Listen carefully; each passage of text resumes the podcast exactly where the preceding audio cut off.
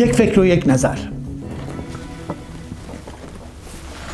این روزها می‌بینیم ایرانیان عزیز که میان جمهوری اسلامی و جامعه جهانی اختلاف و بحران وجود داره. میان جمهوری اسلامی و آمریکا اختلاف وجود داره بحران وجود داره. بحث این رو نمی‌خواهم بکنم در اینجا. یک نکته فقط. یکی از عوامل این بحران سیاست جمهوری اسلامی در خاورمیانه است. این سیاست در طول این چهل سال یعنی چی؟ یعنی پور ریختن به پای حزب الله های حزب های کجا؟ لبنان. نیروهای بنیادگرای کجا؟ یمن.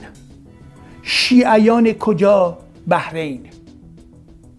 پوریختن به پای رژیم اسد.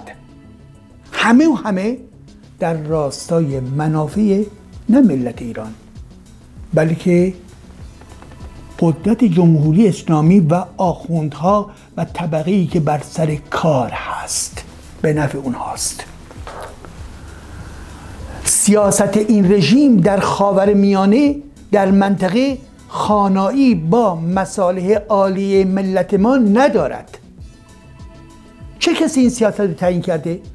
شما یا نظر دادید؟ هرگز. اونها بر اساس جاه طلبی هاشون دشمن تراشی هاشون چنین گیرها و چنین گرفتاری هایی رو برای جامعه ما به وجود آوردن. بله.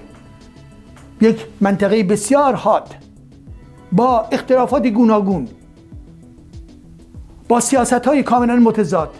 اسرائیل هست ترکیه هست عربستان سعودی هست حضور آمریکا هست و غیر ولی ما علا رقم این چنگانگی که وجود داره در اینجا ما به استقلال کشور خودمون فکر می‌کنیم و کسی حق مداخله در امور داخلی ما رو نباید داشته باشه مانند آمریکا. ولی یادمون باشه مسئله مرکزی این هست. تا این حکومت باقی است بحرانم ادامه خواهد داشت. پس بنابراین سیاست خارجی ما سیاست در ارتباط با خاور میانه این نیست که این آنچه که رژیم کنونی داره انجام میده.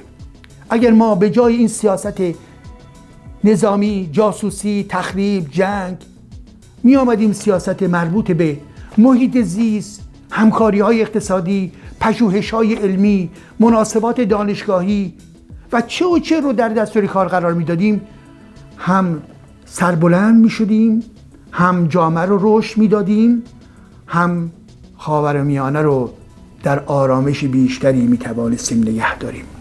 ولی امروز چنین نیست. پس یک فکر و یک نظر.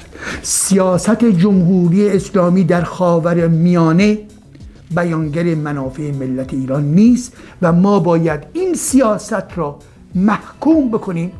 زیرا بقای ایران زیرا سربلندی ایران در این هست که در منطقه زندگی بکنیم که در این منطقه تا اونجایی که امکان دارد به سوی همزیستی مسالمت آمیز حرکت بشه. نه بحران سازی. جمهوری اسلامی بحران سازی می کند خود رو می‌خواهد نشون بده که قربانی هست که من و تو پشت این رژیم باشیم. نه این رژیم باید برود و سیاست ایران در خاور میانه کاملا باید تغییر بکنه. متشکرم.